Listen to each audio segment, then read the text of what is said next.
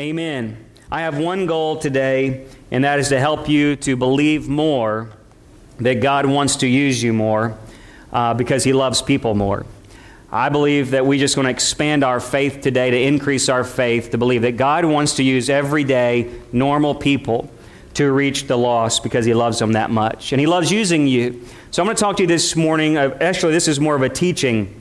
I told our team we'd be doing more of a teaching today, but I want to talk to you about God's guiding influence.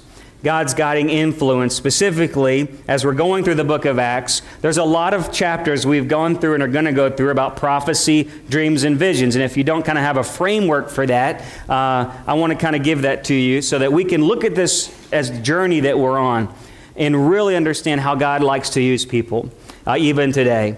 So, God's guiding influence. Let me give you a story to kick us off this morning. The guy's name was Murray Brown. Murray, he laid awake on the bed of a fifth floor in a little town of Africa. He was on the fifth floor of this hospital in Ghana, Africa. An explosion had left him severely burned on his hands, his, his stomach, and his legs.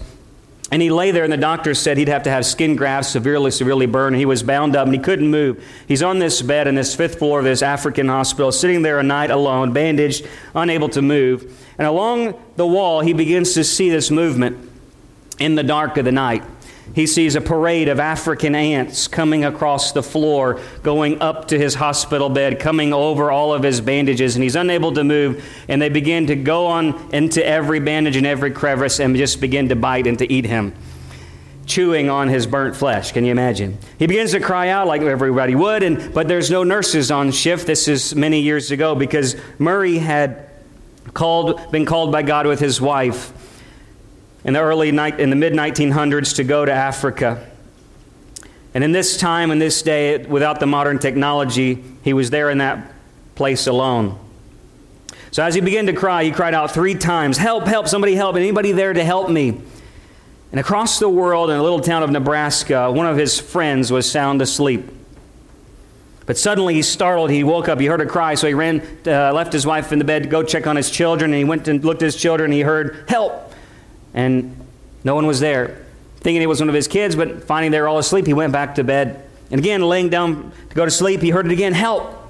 He jumped out of bed to go to see his kids, and again, they were still asleep. And when he heard the third cry, Help me, is anybody there to help me? He instantly, in the spirit, knew it was Murray's voice.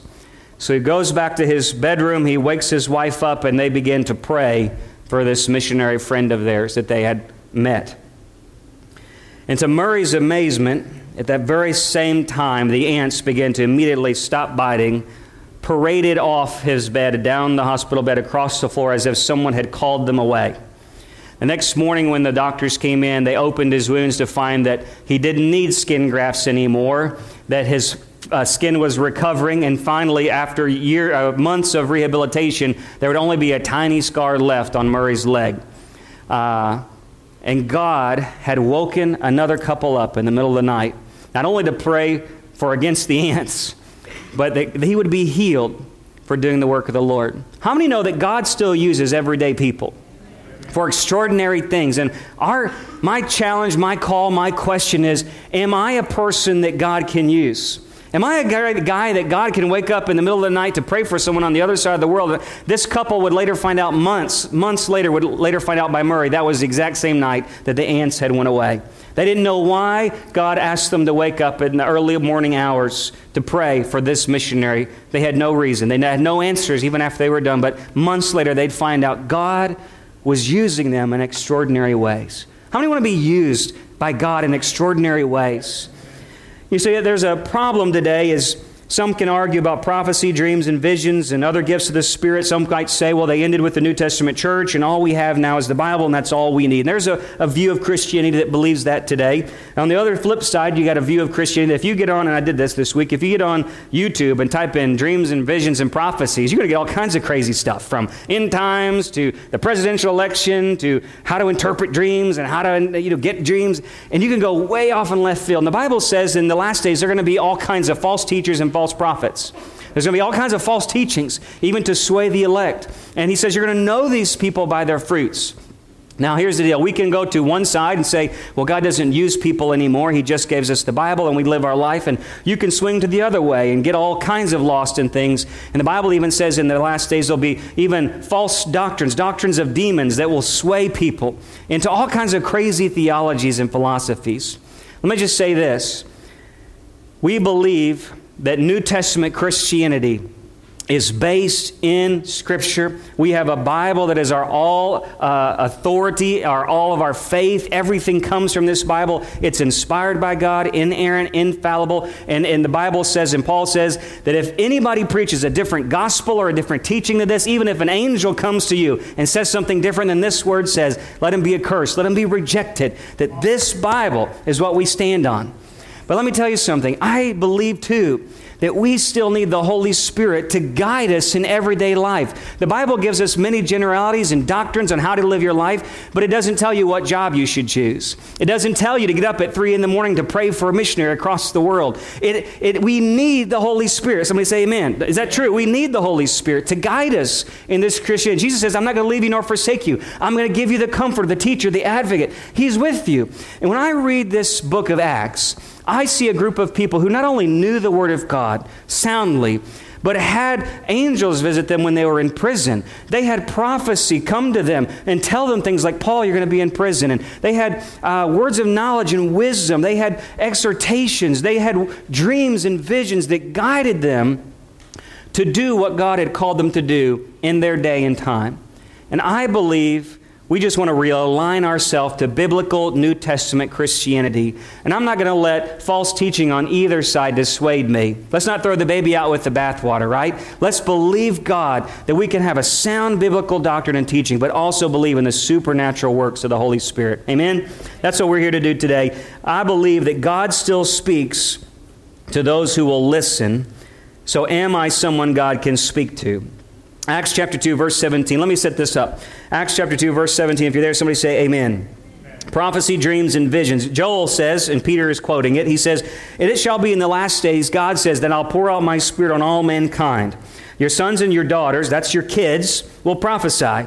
Your young men, that's the fit age, that's like young adulthood, mid, young middle age, they shall see visions. And on your old men, that's the elders, the statesmen, that's the, the people who are uh, older parents and grandparents, they shall dream dreams. Even on my bond slaves or house servants, both men and women, in those days I will pour forth my spirit, and they shall prophesy. Now grant wonders in the sky above and on the earth below, blood and fire, vapor of smoke. The sun will be turned into darkness, the moon into blood before the great and glorious day of the Lord shall come. And it shall be that everyone who calls on the name of the Lord shall be saved. Joel prophesies this in the Old Testament, okay? Follow with me. Peter is on the day of Pentecost after the New Testament is started. Jesus has just ascended. The Holy Spirit has just been poured out. The church has begun. And Peter stands up by the Spirit, says this prophecy that Joel said. he says, This is the beginning of the end. This is the beginning of the last days of the world. The beginning of the end starts right now. And he says, This prophecy that Joel said is right now. He said, In these last days, and until the Lord comes back, because the blood and moon smoke stuff, that's when Jesus comes back on his white horse at the very end. He says, But in the last days, which is called the period of the church, the age of the church, the days from the time Jesus left until the time Jesus comes back, he says, This is what those days will be characterized by. Young people will be used by God. Middle age Middle aged people will be used by God. Old people will be used by God. White people, black people, men, women, slave, free, every class of society, every gender, in every age will experience the power of the Holy Spirit just like the prophets did in the Old Testament. Now, everything in the New Testament gets better. Somebody look at your neighbor and say, The New Testament gets better. The New Testament is always better. God doesn't decrease when He pours out His Spirit. It wasn't just, I'm going to give this for one generation or two of Christians and it's going to die away. Everything with Jesus gets better. Everything with Jesus gets better. So in the last days, anybody back in heaven yet? Anybody up? And Jesus come back on a white horse? Anybody tell me I missed it or something? In the last days, from the time it came, Jesus left, to the time he comes back, he says, young people are going to be used by God. Senior adults are going to be used by God. Women are going to be used by God. Men are going to be used by God. Children, children are going to be used by God. That's what the characteristic of the New Testament church will be. How many believe that? It's not limited to ages. It's not limited to genders. It's not uh, limited to social class or status. God, through Jesus, began a spirit filled army Ezekiel saw that rised up. He began a kingdom of priests that Moses saw. He began a nation of prophets to share his message until Jesus returned. And some of these words kind of sound weird. And they sound like, well, I don't know, this prophecy, dreams, and visions stuff. That's the kind of like crazy people, or, you know, maybe pastors, evangelists, missionaries, special people. Let me kind of bring these words down to normal people. Okay? Can we bring these words down and not just kind of put a stigma on them and reclaim them from maybe some false teaching that happened? Okay? So the first one, he says, You will prophesy. Well, let's look what that says. Prophecy. Prophecy. Numbers 11, Moses, with his mentor Joshua, he told Joshua, Joshua, I pray for the day. Are you jealous for my sake? Would I wish, I pray, I would that all the Lord's people were prophets, that the Lord would put his spirit on them. What would the church look like? What would the church look like if all of our children from the youngest age, my littlest is five, would begin to hear God's voice? What would it do? To the church in America if all the kids in kids' church began to know what the voice of God sounded like and that they could hear God speak even in their quiet times? What would it do to the church if all of our children were hearing God speak? Wouldn't that not shake the church? Wouldn't that shake the nation? He said, I wish for the day God would pour out his spirit on all people. Peter says it happened already. It happened beginning on the day of Pentecost and continues until the time Jesus comes back. So today we don't have this office of prophet like Moses and Elijah and we that was the office of prophet. That was in a new Old Testament time and God only anointed specific special people to give a voice to be his mouthpiece. Men of old were moved by the Holy Spirit. They had a national stage and presence, and they gave these divine words, and many of those words became scripture. The New Testament says we don't have that anymore. We have something in the church. The Bible says He gave offices in the church. They have apostle, prophet, pastor, evangelist, pastor, teacher. You have this fivefold office. And he says this is in every church. In every church, through, through generations, you have these offices. You have people like evangelists. We have evangelists here in our church. We have people who have prophetic gifts. We have people who are pastors and teachers. We have elders. We have all these things that God has gifted the church to make them uh, who they are called to be. And then, even further than that, if you look in the New Testament, let me give you some examples. He began to show us that common people, so we're in Acts, in Acts 11 and 21, there was a guy named Agabus. He was going to prophesy, and he prophesied there was a famine to help the church to prepare for it. He prophesied to all the churches in Paul's day that there would be a famine, Acts 21, verse 10. Even beyond this, though, Paul's going to tell us in Acts 9, or Luke's going to tell us in Acts 19, even common people were filled with the Spirit. Some people spoke in tongues, some people began to prophesy even in churches. In the book of Corinthians, Paul casually talks about every time the Corinthian church came together, people began hearing God speak to them and telling the church what they felt God was going to say. And that's simply, listen to me, that's simply what prophecy is. And instead of looking on doomsday headlines and, you know, biblicalprophecy.com, Prophecy is simply being a mouthpiece for God. It is to hear God speak something to you and then tell someone or do something that God has told you to do. And let me tell you something that is the normal occurrence for everyday Christians. Many people have been used in this way and don't even know it. In many types of denominations, they believe God can, how many believe God can speak to you? And then you can tell someone what you feel like God said to you. Guess what? You just prophesy.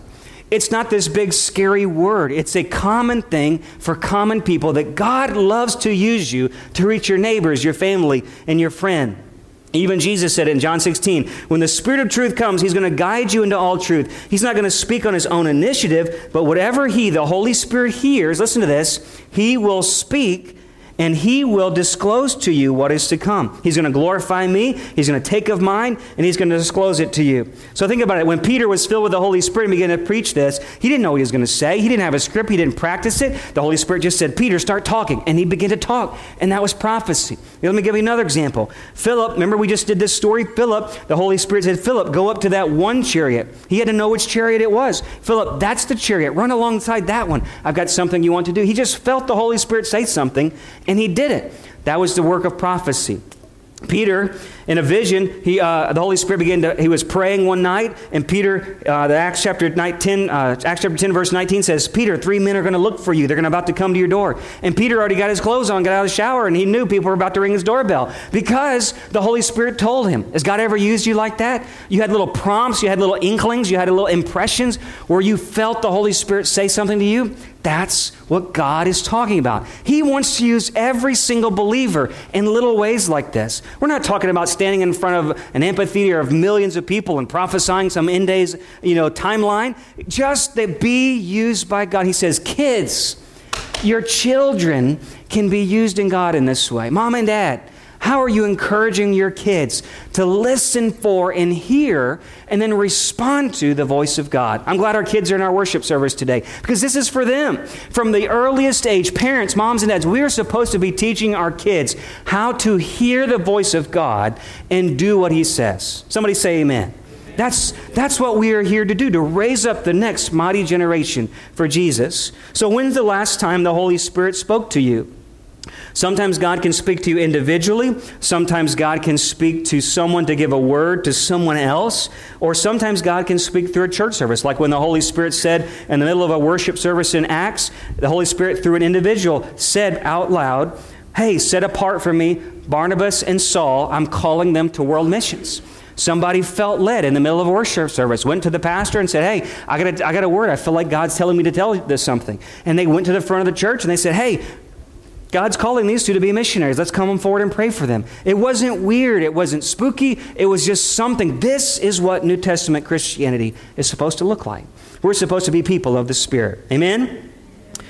Moved by the Spirit. Let me give you one example. In 2005, in 2005, I went to Haiti, and on my first sermon, I was nervous. I had, I had never preached before, much less preached in another country, uh, much less preached with an interpreter. I was 20 years old, wasn't even going to the ministry. I was a psych major on a university campus. And so I went on this mission trip, and the pastor said, Hey, guess what? You're going to preach. I'm like, Where's my Pepto Bismol? You know, like where I need, I was prepped for like two months out, writing this sermon. And wouldn't you know it, I get there, get into Haiti, they, they, they speak uh, French Creole. I don't know anything about French Creole. And so I go to this little hut we walk up this mountain, and it's a not even a quarter of this room. It's thatch walls, tin roof, and I am sweating bullets. And here's why: because that very night, before I got up the next morning, the Lord told me, "Don't preach that message you have already pre-written and studied for a month and a half." I had no computer. I had no notes. I had no commentaries. I had a notepad in my Bible. I had never preached before in my entire life. And God said, You are reading something this morning, and I was reading the verse I read to you this morning, Isaiah 41. He will uphold you by his strong right hand. I had no idea what I was going to do. I just jot some stuff down. I, I don't know what I, I, don't even remember what the message says. It's probably so off, or the translator probably changed it when I was speaking in English. He just made it good because in the middle of this, there's about a packed little thatch hut I began to speak in English, and he's speaking French, and I was speaking English, and he's speaking French. I was, I, I was nervous. And in the back of the room, about right there, at the end of the service, as we called for the altar, God began to move, and people received the Holy Spirit, and different things happened. But a mom and a young little girl stood up, and the Holy Spirit said, That's them. That's them. I remember, this is 20 plus years later, that little mom and that little girl because God changed this little 20 year old, my, my little 20 year old person's message in the middle of the night because He said, I wanted them to know I got them. In Haiti, you don't eat much, you barely make it. I don't know what they were going through, but I remember when I laid hands on them, I felt the Holy Spirit come down on that little mom. I don't know where they are today. I don't know if they're even alive. This was before the earthquake. God wants to speak to you because He loves them. He wants to use you because He loves them. He needs someone to tell them something. And if it's waking you up in the middle of the night to pray for someone or to speak into your life so that you can speak to someone else, you don't know what people are going through and how they need to hear God's voice. Be God's mouthpiece. Teach your children to be God's mouthpiece. Let me give you another one. Next, he says they'll be used in not just in prophecy, but in visions. And again, not in the weird, spooky avenue, but visions simply mean to see. Is to have something revealed to you. Visions, they can tell the future, but they always are going to impact the present. Sometimes they can be in dreams. You think about the Old Testament, Abraham and Jacob had visions. Jacob had a ladder. Uh, Samuel had a vision in the night. He said, Samuel, Samuel, come here prophets like Samuel were seers. There's even a moment where Samuel saw where Saul's donkeys were and he found the donkeys. I mean, he saw where the donkeys were. Daniel had repeating visions. Isaiah, the minor prophets. Every time the prophet uh, in the Old Testament, almost all their prophecies are called visions, that God revealed something to them. Not necessarily like, again, apocalyptic visions, weird stuff, but he had visions.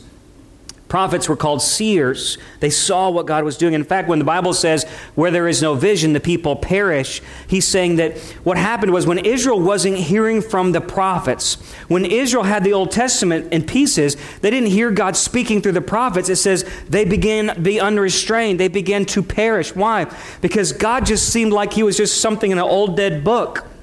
But when the prophet spoke, it's like God became alive again to them. That God was still acting, He was still working. And what I feel today in American Christianity, many people just feel like we got this old dead religion because they're not seeing that God is still speaking, He's still working, He's still moving in and through regular everyday people. So where there is no revelation, where God is not showing people things, people begin to fall away from God. That's what the Bible says.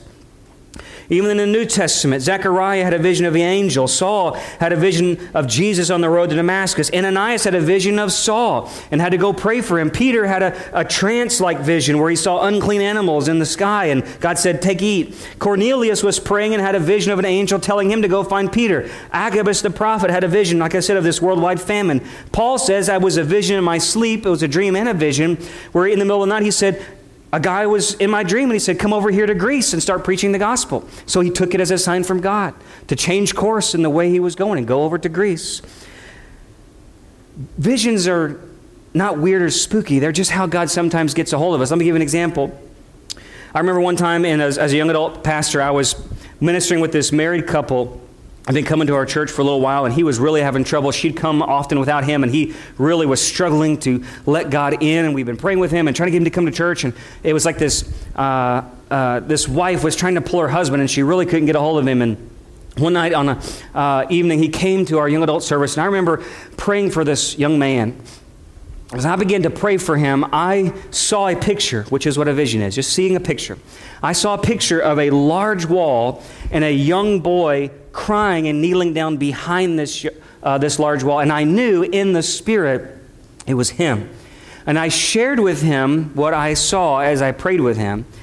And instantly I knew what it was. In the spirit, I knew. Just the Holy Spirit revealed to me what it was that he had made this large wall from himself, that he had walled his wife, his family, even God out because there was something his father had done to him as a child and because of what he viewed his father as, he could not let God in. That's pretty specific. And as I said that, he began to break down and cry because God was really saying something. Son, I see you. I love you. I'm willing to use this crazy, spiky haired young adult pastor in Columbia, Missouri to speak to you, to tell you something. I've been trying to break down this wall for some time, and you've got to let me in. You see, it's not about me or a vision, or it's not about us as a people. It's how God loves to seek and save the lost. He wants to break through people's walls. He wants to show them that He's a God who's not just in an old dusty book from an old dusty pastor. He's right there where they are, trying to get into their life. And He's looking for someone who can see and show them who God can be to them. He is a good, good Father. Can you let God use? Do you, can you believe today that God wants to use you in this way? Let me challenge you with that. In Scripture, in the New Testament, how do these visions normally occur? Two times in the Acts, it says they occurred while someone was praying. They were with a praying type of person. Visions came to praying people. Praying people. God doesn't speak if we're not listening. They often come in prayer. The Holy Spirit's going to confirm those things. It's not just going to be something you get. The Holy Spirit's going to tell you. In fact, there's much warning. Again, there's false prophets, there's false visions, there's false dreams. The Bible repeatedly warns us against things that lead us astray. We want to know that. They can be used by fleshly people to cause problems in the church. And we shouldn't seek after these spiritual things, but we should be open to receive them. And I'll say this just to clarify. In the day that we live in with all this, uh, with end time stuff, if you've been a part of our end time series, you'll know real well a biblical framework but no one will receive a vision above their position. In a sense, when we say, if you are not a pastor who has a national platform, you probably won't be getting national visions for the nation. It'll probably be just things for you or those that are around you. There'll be things for you. Uh, he's not going to give someone something for you if it hasn't already been confirmed for you. Be wary of people who come and tell you words and knowledge, and they're going to give you prophecies over your life. Be wary of that because unless the Holy Spirit confirms it to you, and that you've already been praying about those things, it's probably not from God. You need to take all those things to prayer, take it all to the Bible. Everything is going to agree with this Bible. Nothing is going to be outside of it. And if there's a vision or a dream or any kind of thing that tells you to do something the Bible says is wrong or doesn't sit right with your spirit, reject it. Take it to the Lord in prayer. Go seek a pastor, an elder, and uh, help them counsel with you on those things. And all, here's what I'm saying. If you were the devil and you wanted to get people not to be supernatural, what would you do? You would, on one sense, say that God doesn't do that anymore and get them to believe the most secular version of Christianity we can believe, a man centered Christianity. Or you would throw out so many types of falsehoods that people would be leery of God using anything supernatural because there's so much craziness and bad things out there. That would be a perfect strategy. I believe that's what he's doing today. Get us not to do either. Let's either be a man focused church or let's not be the crazy church. Let's not be crazy. Because, yes, there is a lot of crazy, but I'm not going to let crazy people and false prophets and doctrines of demons ruin me from being used by God. I believe God still uses people today. Let me go on. The next is dreams. What if God wanted to use you to change somebody's life? Have you ever had a reoccurring dream? Reoccurring nightmare? Some crazy dreams out there, right? Some crazy, you know, Ezekiel uh, in Ecclesiastes, sorry, it says too much activity gives you a restless dream. So I was a psych major. I went back and looked at some dream uh, science. You know, you dream three to six times per night. Three to six times per night you dream, about five to 20 minutes each time. And uh, 95% of those dreams you will forget, says science. You dream with the deepest part of your sleep called REM sleep. You have these cycles that go up and down. REM sleep is rapid eye movements where your, your brain is really in deep sleep and you dream and undream and dream and stop, and you kind of go out in these phases. Well, dreams happen at that, that low point. So you dream a few times a night, and normally you dream something for a few reasons. So dreams can be a lot of reasons. Number one, you watch a scary movie before you go to bed at night. You might have horror movies in your head at night. But sometimes you dream about what you just watched it, on TV or what you've been thinking about a lot. You dream uh, sometimes pieces of your day. You had random moments. You'd be like, you had a rabbit at work typing on a typewriter because you watched something about Bugs Bunny and then you were thinking about work. I mean, your, your brain is like a screensaver. Things from your day can kind of get jumbled together and come together, and you have those weird dreams that you don't want to ever tell anybody about, you know? Or you are stressed, perhaps. Someone's got a deadline at work or you're behind. You ever had a dream about things chasing you? How many people have a dream about things chasing you, right? I have a dream about things chasing me all the time. When a recurring dream, I have a dream about an alligators in a river chasing me. I've had that dream over and over again multiple times. You know what that is? It's called stress. That's what it is. I know. I have a psych degree. It's called stress. Sometimes we have reoccurring dreams that happen because you got deadlines, you got all this stuff on you, and you're trying to run to keep ahead of the, the, the wheel. You know, your life's you know coming out of control. You're trying to hold the things together. You might have a dream about falling. You might have a dream about falling before, and you wake up right before you hit the ground. Yeah, all right. Those all have meanings. Those normally that's stress or things like that. Sometimes your brain begins to compute things. You ever had a problem uh, that you couldn't figure out, and you dreamed the solution to the problem, and you woke up, and you're like, I know how to handle it now. Because sometimes your brain works better when you ain't on. uh, that's maybe a lot of people. But you know, your, your brain kind of puts things together. It's the best computer in the world. There's no computer compared to your brain. But God sometimes uses dreams. In the Old Testament, we had a lot of dreams. Think about this. In the Old Testament, God communicated to Abraham. Remember Jacob and his ladder? You got Joseph and the Prince of Dreams. You know, Joseph had all these dreams about he's going to save his family. He didn't interpret, he didn't know the interpretation until years later. Pharaoh had some dreams that Joseph interpreted. God gave dreams to Midian's army when Israel, they were like Israel surrounded. God put dreams in the bad guys' army, and they woke up scared to even fight because they had all these bad dreams. That's pretty cool stuff. I mean, he, had, he put bad dreams in the bad guys' army so that when they woke up, the army was gone. They didn't have to fight because God was using dreams on their behalf. Samuel, as a boy, heard those voices in his sleep time. Remember Solomon who asked for wisdom? You know, that was in a dream. In a dream, he talked to God and asked for wisdom. How cool is that? Talking to God in a dream and got what you answered, asked for. Daniel had all kinds of crazy dreams. In the New Testament, Joseph, dreams. He had a dream not to divorce Mary. He had a dream to go to Egypt. He had a dream to go back to Nazareth. Magi were warned in a dream not to go back to Herod.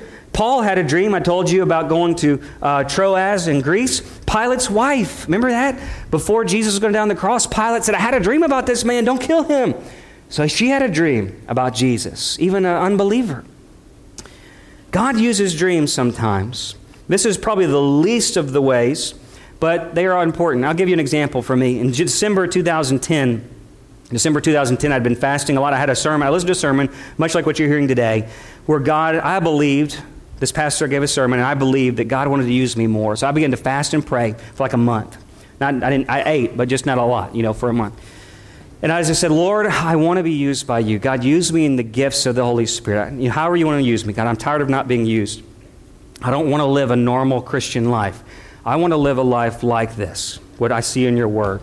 I'm rejecting this other kind of Christianity that says, just be a good person, read the Bible, go to church. I believe God still does this today. So I began to pray. That morning, I just began ministry. I was just like first year of ministry. I woke up from a dream with sweats. It was one of those dreams with a tsunami, and I woke up right before, and I, I don't have time to, today to go into all the details and the prophetic stuff about it. I woke up from that dream and I had a vision of the church at the end of all of this, when, when all this is going to end, and God gave me a word for the, my ministry, for the church, of what I was supposed to do. That I was supposed to be, again, to wake up the church who is on vacation. He said, The church is going to be on vacation when I come back. Many will see the end coming, but they'll know not how quick it is until it's too late. Many of the church will be on vacation when I come back. And that has been a marker of my ministry why I'm here in the Bible Belt, Louisiana today to wake up the church because many saints are on vacation. As soon as I woke up from that vision and uh, that dream, I woke up in sweats as if I had that, that had happened to me and I had been left behind. And I, I went over to my office and God said, This is what I told you in this dream. He told me the verse in Matthew chapter 28, 24, as in the days of Noah, so will it be in the coming of the Son of Man. I didn't put it all together. And instantly, for weeks, I felt the anxiety and the tension of that dream. It just weighed on me. In fact, for one year later, I even painted a picture of the dream that I saw. It's in my house at home.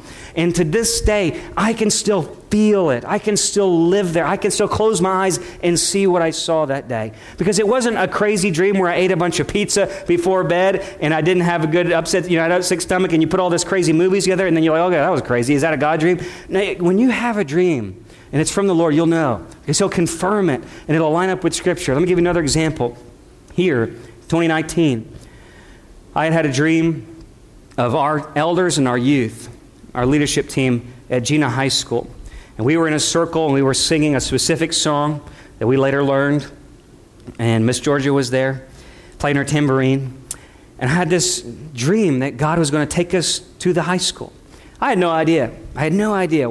That, that was like not even on our board or mind radar to go to the high school. I didn't even, why did we need to go there? Why would we need to go to the high school?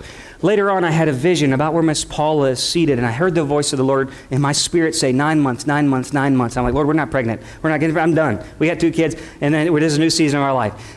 And I heard that, and other things, I won't go into all the details, many things begin to confirm what God was telling me, and I began to put it all together. God said, You're going to go to the high school for nine months. I'm like, God, doesn't make any sense. I went over to the high school and, and prayed and I asked Mr. Jackson, Can I go pray over this building? I don't even know why we're supposed to be here. And I was about to bring it to my board, our board here, and our elders and our deacons and our, you know, our, our leadership team. I'm like, They're not going to get, they're not going to go for this. Why would we ever do that? We got, I mean, kids over here, adults over there. That's not going to work out. Why would we, don't, we don't need to do that. The Lord just put it on and put it on and put it on. I just wept before them. If the leaders are here, I just wept. Like, I don't know why I'm doing this, but this is what I asked you to go with me. And we did. I had no idea why. And looking back, do you know that during those nine months when we were over there, our kids' team learned how to do a whole campus for kids' ministry? We were able to do this phase one of our remodel debt free. Debt free. We came back in here in 2020 right before a specific outbreak happened in the world. And had we not done what we did, had we been halfway through our project, had we started any day later, we would have been in the middle of a COVID outbreak, in the middle of a remodel when things shut down. We'd have lost tens of thousands of dollars. We would have, if we had stayed at the high school, we would have lost the place where we could have lost. We wouldn't have this beautiful facility and things that we have today. And if we had taken out a loan like we had planned to do to build a brand new million dollar facility, we would have lost it to debt because during COVID, we weren't hardly able to pay the bills here. God knows what He's doing, God is faithful. God has been watching out for this church. He knew exactly when we needed to go over there, exactly when we needed to remodel, to come back. Aren't you glad we're debt free? We made it through this pandemic, got a beautiful full sanctuary today, and God's still working on our good. But God's smarter than me. I'm nobody. I'm just some guy up here in this pulpit. Somebody gave me the keys to this building. But God is God. And God knows how to lead you and your family through financial difficulty, on the right job choices. He knows how to help you make wise decisions. Like, uh, like Solomon, God, I need wisdom. God met him in a dream to give him wisdom to lead a nation. What if you begin to open yourself up? Mom and dad, listen to me.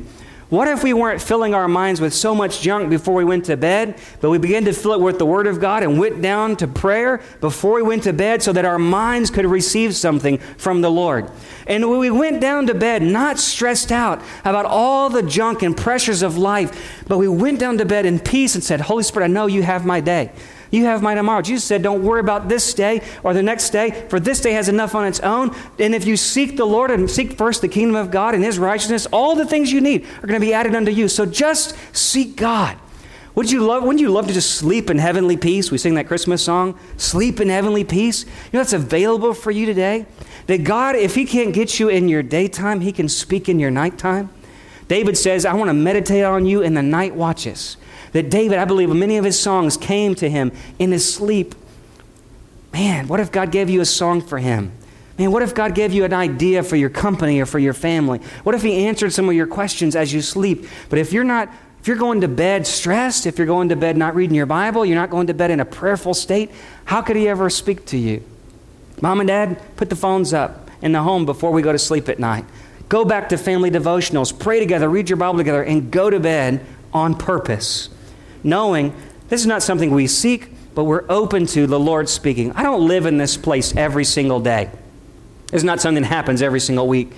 But throughout my life, I've learned this God loves to use normal, everyday people. Why? Because He loves normal, everyday people, and He's here to save normal, everyday people.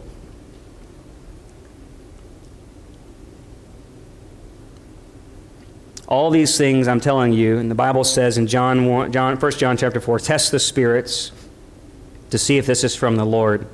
Go to an elder, go to a, a leader, go to a pastor, and ask them to pray with you about these things. If God's given you something or someone shares something with you, don't over spiritualize things. Every dream you have is not going to be a God dream. I'm a pastor. I'm here in this building a lot, so I dream about church stuff a lot. Doesn't mean it's from the Lord. God's going to confirm those things. But here's this, and I close. God still speaks to those who will listen. God still speaks to those who will listen. Paul says in 1 Corinthians, and with this, chapter 13, he says, If I have the gift of prophecy, I understand all kinds of God's secret plans. If I possess all knowledge, if I had such faith that I could move mountains, but if I didn't love others, I would be nothing. You see, these things are not for your benefit. They're not to make you feel cool or feel everybody looked at you and said, Ooh, they're a very spiritual, spooky person, or Oh man, look at what they can do. It's not for you. It's because God loves people. He loves the lost, and He wants to raise up a mighty generation, a New Testament, spirit filled church who is not lost into false doctrine and has not thrown out his spirit out of the church, but believes that God can make the supernatural normal in your life. That he can use you in speaking. I, I feel like I, the Lord told me something for you. Or, man, I feel like that God said this. Or, man, I really saw this when I was praying. Or, I dreamed this last night and this might be the Lord. Can you pray with me about this? And God might just use you to save someone's life and their eternal soul. Would you stand with me this morning? I want to be like Samuel. When Eli told little Samuel, the little boy, Samuel comes to Eli in the middle of the night says, Eli, I heard this voice. It said, Samuel, Samuel. And Eli said, Samuel, if he keeps doing that, go back and say, Speak, Lord. Your servant is listening. Could that be our prayer today as we end this, this moment? That our prayer is, Speak, Lord. Your servant is listening. Children, young kids in kids' church, this is for you. Teenagers, if anybody in this room it's for, this is for our teenagers. God wants to use you. He wants to use you. I don't care. It's not for full time pastors, it's not for missionaries, it's not for evangelists. It is for men and women, boys and girls, old and young. God wants to speak to you and through you because He loves someone around you. I do not go everywhere you are. I do not know everyone you know. The Holy Spirit is going to equip you in this last days to seek and save the lost. How many people would come to church and follow you in your faith because, like, wow, God became real to me? I see that God broke through through that person. God loved me so much that he was willing to use that person to speak into my life. Wouldn't that make a powerful statement than just some pastor down the road gave them an invitation in the mail to come to church? But if they had a friend or a family member who said, God woke me up last night and gave me a word for you, or you're at the checkout line and say, Hey, I did, uh, God's telling me something about you. You've been going through a hard time, and the Lord says this to you. Man, what would we could do to shake the world if from a young age we started teaching our kids to walk in the Spirit and not be spooky and not go into false teaching and doctrine and not to change and say, well, the church is just a bunch of dead stuff. But say, guys, God's going to do something awesome in your life. Would you bow your heads with me this morning? If you're in this place and you're lost and you don't know Jesus, I want you to see one thing. Look at through Scripture how much He was willing to do to speak to people just like you. Look how God was willing to break through in people's lives to speak to people just like you. It is no coincidence you're here today that God has got you here. Maybe you're listening to this online. It's no coincidence. God has been working on your life. He's been trying to reach you. He's been trying to speak to you. He sent people in your place. He sent, he sent things in, and maybe even thoughts in your mind God loves you with an everlasting love. As I said it this morning, Isaiah 41, He chose you. He knows where you are. Don't look to your situations, don't look to your circumstances. He chooses you. He can be your God.